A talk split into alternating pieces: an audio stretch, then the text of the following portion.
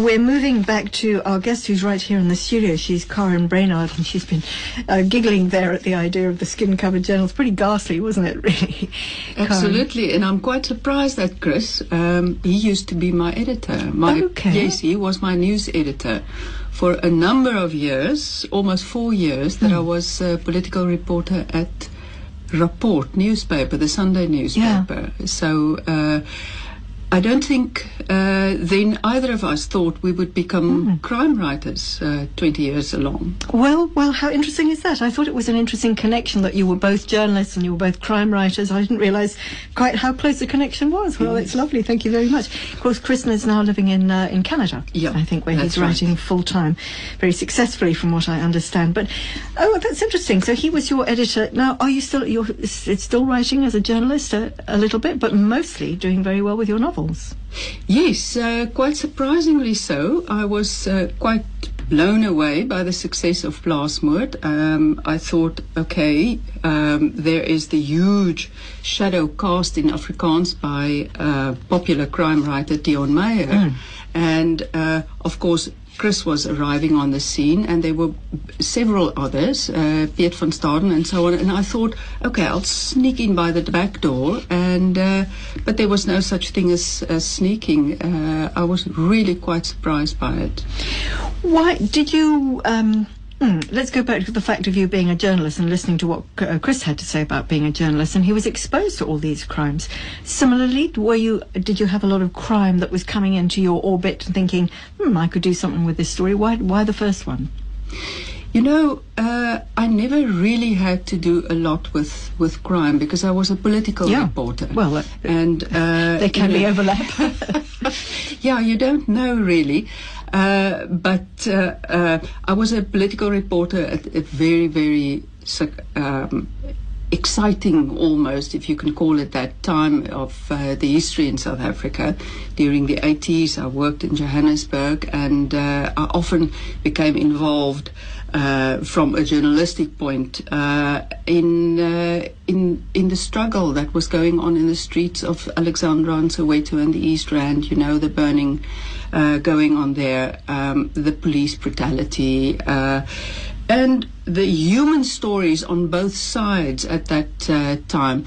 But I've been uh, a crime reader since childhood. You know, I grew up on the platteland and uh, in a very Afrikaans community, a very ordinary Afrikaans family, and so on. So our English was atrocious, and and that was one way my mother got me to. Uh, I was a reader, but uh, she thought it was one way of getting me into reading English was uh, to whet my appetite on uh, on crime novels. Uh, she was a big fan of Agatha Christie, and I started there, and the Doris Sayers and so on, you know, and uh, and it just became my preferred genre, and uh, and it stayed that way throughout my life. So, the moment I decided. I'll give it a try. You know, the first thing that came up uh, naturally for me was was a murder mystery. a murder mystery, a farm murder mystery, which makes it a very, uh, a very roots it right here in South Africa. It's a farm murder that you're looking at.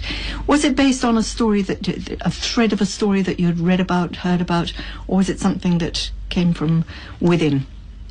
When I started doing the research for the book, um, there was there was quite a lot of writing, uh, journalistic writing about it uh, going on at the time, and um, I was thinking of doing a series on uh, on all the aspects, you know, the economical, the human, the agricultural, and so on uh, aspects of the impact of farm murders at the time. And uh, but something happened, and I got sort of sidetracked, and the story started evolving, and. Um, and it gave me a very good excuse uh, to get into my car and uh, set off uh, for the platteland and go and talk to people people on both sides of the divide of land ownership in this country um, are victims of this crime. And uh, what I never realized is the effect that it has on a bigger community. It's not only the landowner or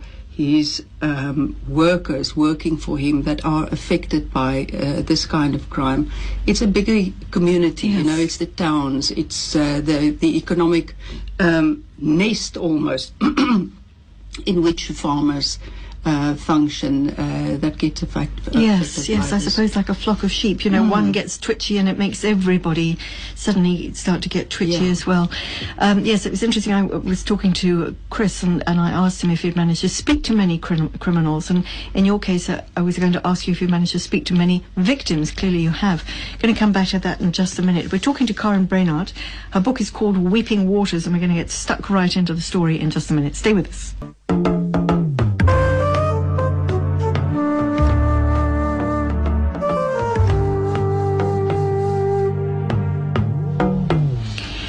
SFM Literature, we're talking to Karin Brynard. Her book is called Weeping Waters, and on the cover there's a very, very South African farm uh, image, which sort of sets the sets the whole scene.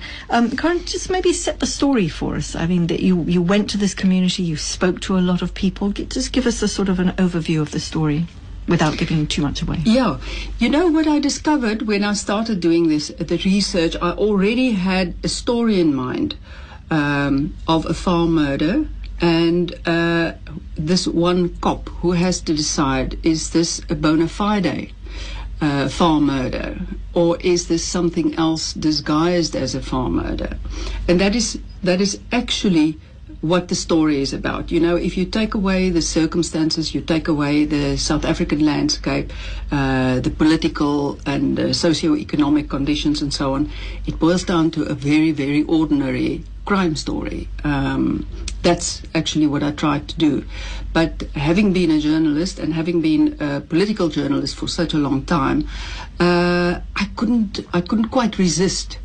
Um, putting it in the perspective of a South African landscape. And uh, looking at uh, all sorts of different issues um concerning land, Yeah. land ownership in this country, the pol- politics around it, the politics are that are uh, getting stirred in the bigger debate around uh, whose land is it anyway, you know, um, and that's why I have a political sort of a right wing group, and they are a suspect group in in the in the book, and it boils up to a sort of a d- d- uh, crescendo towards the end of the book. Uh, are they really the perpetrators? Um, are the uh, are there other people in the community who are the perpetrators? What is the uh, what is the effect, the bigger effect of crime in general in this country? Um, and I think the fear of crime. Yes. I think uh, there's a bogeyman in our midst also in South Africa. It makes for wonderful stuff to write stories about, and uh, I think there are so many wonderful stories in this country. And it doesn't matter what you do, somewhere or another, uh, the, the the bigger issues, you know, the background issues, the the history of the land, who took whose land, how did people lose land, um, The sort of cultural clashes too. That's the, you know, the issues Yes. between the different peoples. Absolutely, and also what fascinated me uh, are the the smaller uh, minority groups, people who uh, weren't uh, sort of part of the bigger struggle issue in the past, in the apartheid era, and now in the new era, they still feel sidelined and so on. And uh, in this instance, I used the Griqua uh, as a group, a very definite group in in the in the Northern Cape, and they have such an incredibly tragic history in this country. And uh, I have a Griqua person who is uh, a main character in this book, and uh, and through him I tried to tell a story that the tragedy of the Griqua people uh, as well. They are a fascinating Yeah. people, and uh, yeah. You know, I seem to remember that you and I spoke once before, and I remember being struck by the amount of research that you do, and, and clearly you've done a great deal here. So, um, whilst you had the picture of the story in your mind, you needed to flesh it out with real life people and Yes. humans. Did that was that quite a long process before you It even was. started on the story? Yes, it was quite a long process, but to me, you know, research uh, feels fantastic. You know, I, uh, having been a journalist for almost ever, uh, I feel very safe within facts and within research and so on. You know, it, it remains a different story. It, it remains a story out there. The moment I have to uh, sort of uh, um, uh, configure the whole lot into fiction and make it interesting and make it an ordinary whodunit that people can read from start to finish without feeling that they that they're also delving into side issues like politics and the land issue and so on.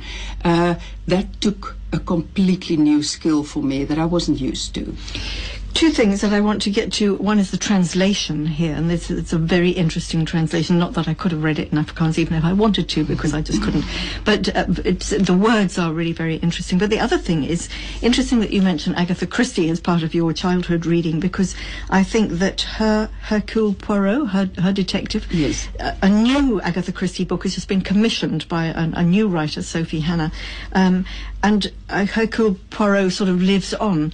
And I think your um, is it Superintendent Beeslaar? Beeslaar, yes. Uh, is he a super? Is he a he, detective he inspector? Is, he is just uh, in the the police terms have changed since the publication of this book. These days, he's just an ordinary captain. Yeah and he's quite a troubled Captain Shame. Eh? He's he's battling with his life, but I think that we're going to see him again as he become your as he become your linchpin. And will he come again yes. in more books? Yes, he is in the second book, and uh, I'm currently writing the third one, and uh, he is very much back there. But they can each be read separately. They're not necessarily yes, absolutely. Like no, no, absolutely. They are books. each uh, separate stories. Yeah. Does it does it help having him along? You know, so you can pick him up again and think, right now, where are we going to take him? I mean, do, do you work with him sitting close by you?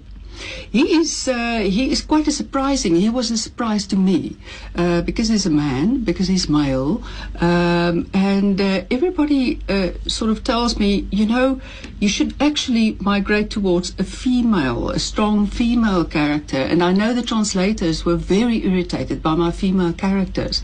They thought they were weepy and weak and so on. the quality of writing is lovely, and I can I think, oh gosh, how did they translate that?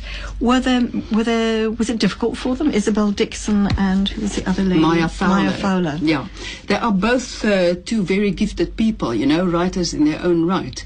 Uh, Maya Fowler uh, is very well known as um, uh, she write, uh, writes books for for youth uh, uh, youth literature. She's won prizes and so on. She's she's really wonderful. And Isabel Dixon is my agent, but she's also a poet. Yeah.